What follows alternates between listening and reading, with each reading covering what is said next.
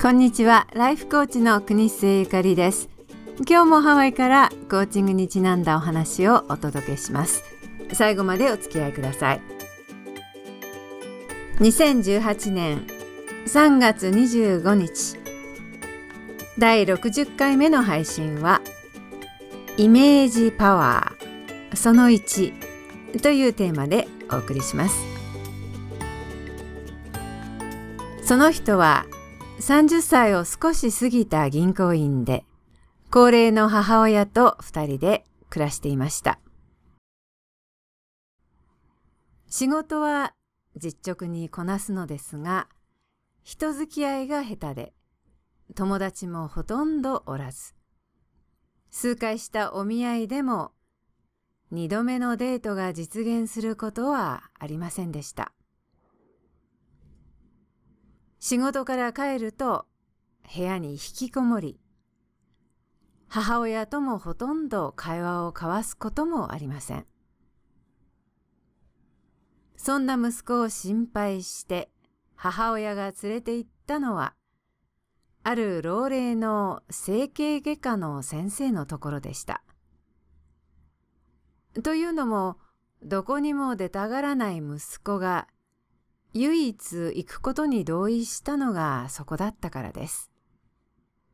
銀行員は自分は鼻がバカでかく、耳が暖房のように開いていて、醜くおかしな顔であること。そのため人といることが苦痛で、ぜひ整形手術で治してもらいたいとその医者に頼みました。会社ではいつも他の職員たちが自分の顔の噂をして笑っている。窓口業務の頃は銀行にやってくる客も変な顔の職員にサービスをしてもらうのを嫌がっていたと説明します。母親も黙ってはいるが醜い自分を持て余しているのはわかっている。この不幸な男は自分が見下されたり嫌われたりしていることがすべて鼻の大きさと耳の形であり、それさえ普通になれば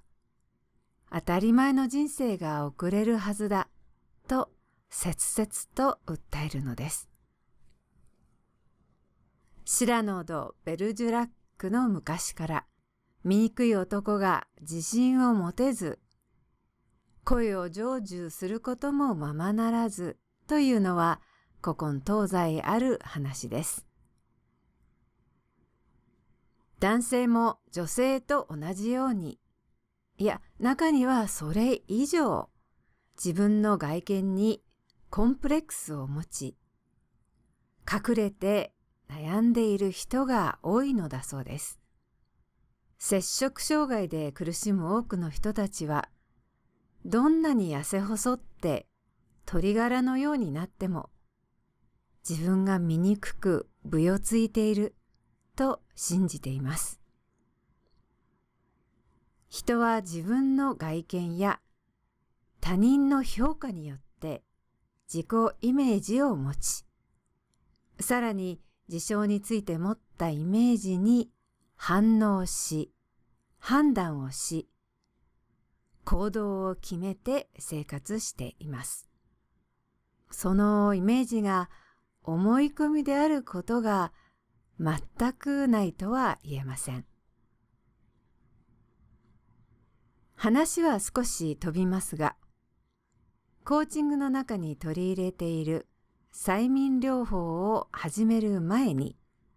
私はよくこんな簡単な実験をすることがあります。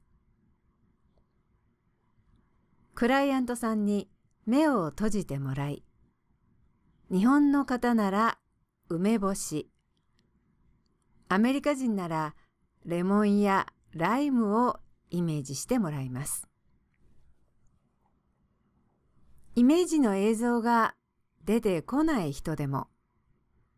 例えば梅干しという言葉を聞いただけで口の中に酸っぱさが感じられる人もいます。レモンの汁が口に入るところを想像すると、匂いや色やその感触が口や鼻に広がり、唾液が出てきます。イメージだけでどうして唾液が出るのでしょうか？それはもちろん過去に梅干しを食べ、レモンの絞り汁を飲んだ経験と、それに対する生理的な反応を、あなたの神経系と頭脳がちゃんと記録しているからです。目の前にレモンがないのに、頭脳はまるでレモンがあるのと同じような生理的な反応をします。それは私たちがレモンというものにだけでなく、レモンに持つイメージにも同じように反応する頭脳メカニズムを持っていることを示しています。私たち人間は自分の周りで起こっている出来事や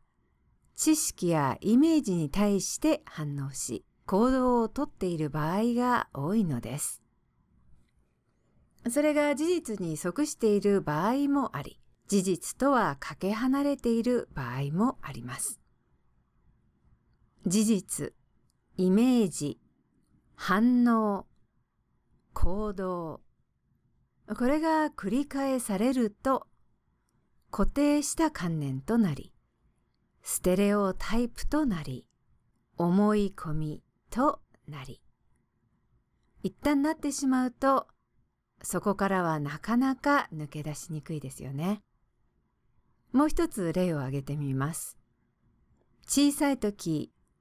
犬に手を噛まれたことがある成人男性です。普段人にはただ、犬はちょっと苦手と言っていますが、実は小さい犬でも、犬を見ただけで首の後ろに鳥肌が立ち、何十年も前に噛まれた手が硬直します。それを人に悟られないように、犬のいる場所には極力近づかない。そういう行動を何年もとってきました。犬のいる家庭に招待されてしまった時などは、いろいろ理由をつけていかない最大限の努力をするのです。犬と共に育ち、犬が大好きな人から見ると、きっと理解しかねる行動でしょう。この男性は、目の前にいる犬ではなくて、犬というイメージに神経系と頭脳が反応をしているのです。頭ではすべての犬が自分を噛んだ一匹の犬のように噛みついたりしないことはよくわかっています。しかし怖い犬のイメージがしっかりと潜在意識に定着してしまっているこの男性には人がどう言おうがお構いなしに生理的な反応をしてしまい行動もとってしまうというわけです。話を元に戻します。容姿で悩む銀行員が訪ねたベテラン整形外科の先生は、人の外見と外見に対する思い込みが心と密接につながっていることをよく理解しているお医者さんでした。容姿で悩む人の心や神経と頭脳メカニズムを心得ている人であったので、デカバナダンボ耳の銀行員の話をじっくりと耳を傾けて聞きました。批判することなく、否定することもなく、鼻が見にくいとも見にくないとも言わず、先生はひたすら話を聞きました。そして時々こんな風に合いの手を入れました。そうか、そんなこともあったのか。女の子たちがクスクス笑うのか。そりゃ嫌だっただろうな。銀行員は整形外科の老先生にこうして話を聞いてもらっているうちに、自分を苦しめてきたのは、実際の鼻の大きさでも、耳の幅や角度でもなく、それらを醜いものと決めつけていた自分のイメージのせいであることに気がつきました。他人の評価によって自分評価をしていたそのあり方であったことが見えてきました。そこにあったのは拭いきれない劣等感を心の底に持っていた小さな男の子でした。俺は醜い。人が笑う。俺は変な顔をしている。何年間もの間、自分の負のイメージをこうやって毎日固定させ続けてきていたのでした。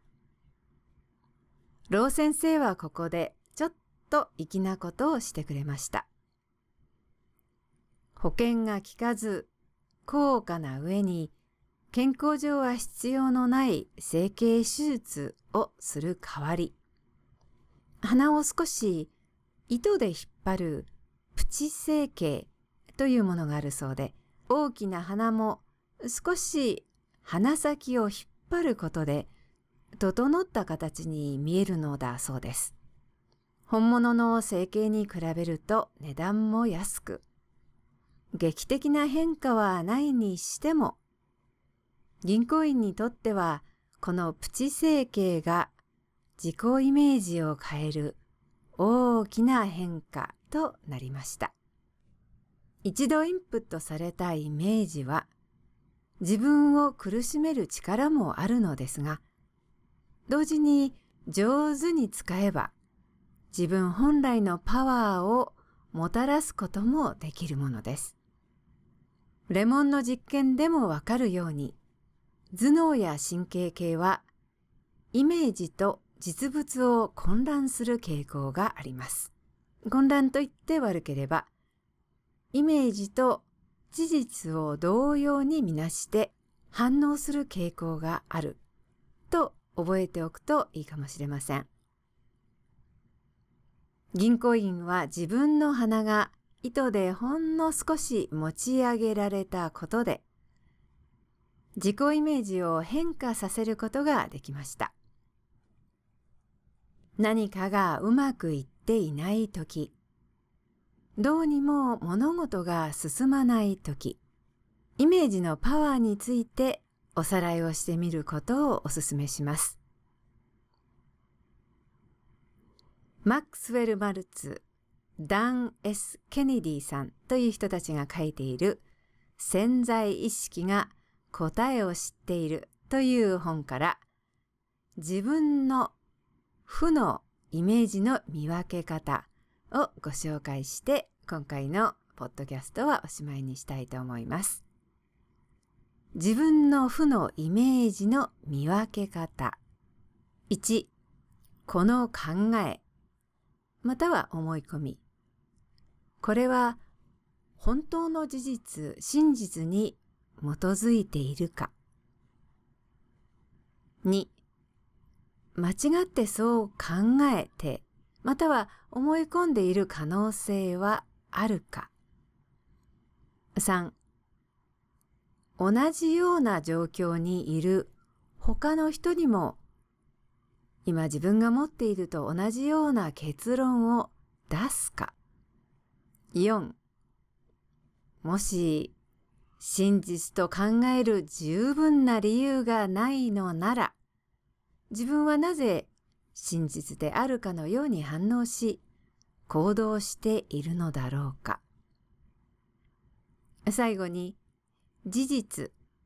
そして今までのイメージを1と考えると、可能性として、まあ、選択肢としてですね事実他のイメージこれを2と考えて1と2を比較する作業をしてみてはいかがでしょうか？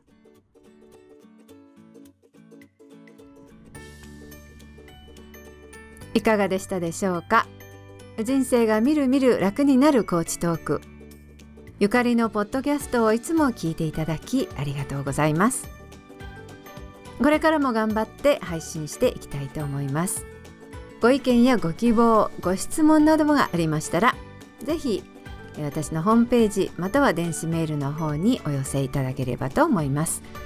iTunes のポッドキャストのカスタマーレビューにいただくこともできます。それでは次回またお耳にかかります。今日も素敵にしなやかに爽やかにお過ごしください。お相手はハワイのライフコーチ国末ゆかりでした。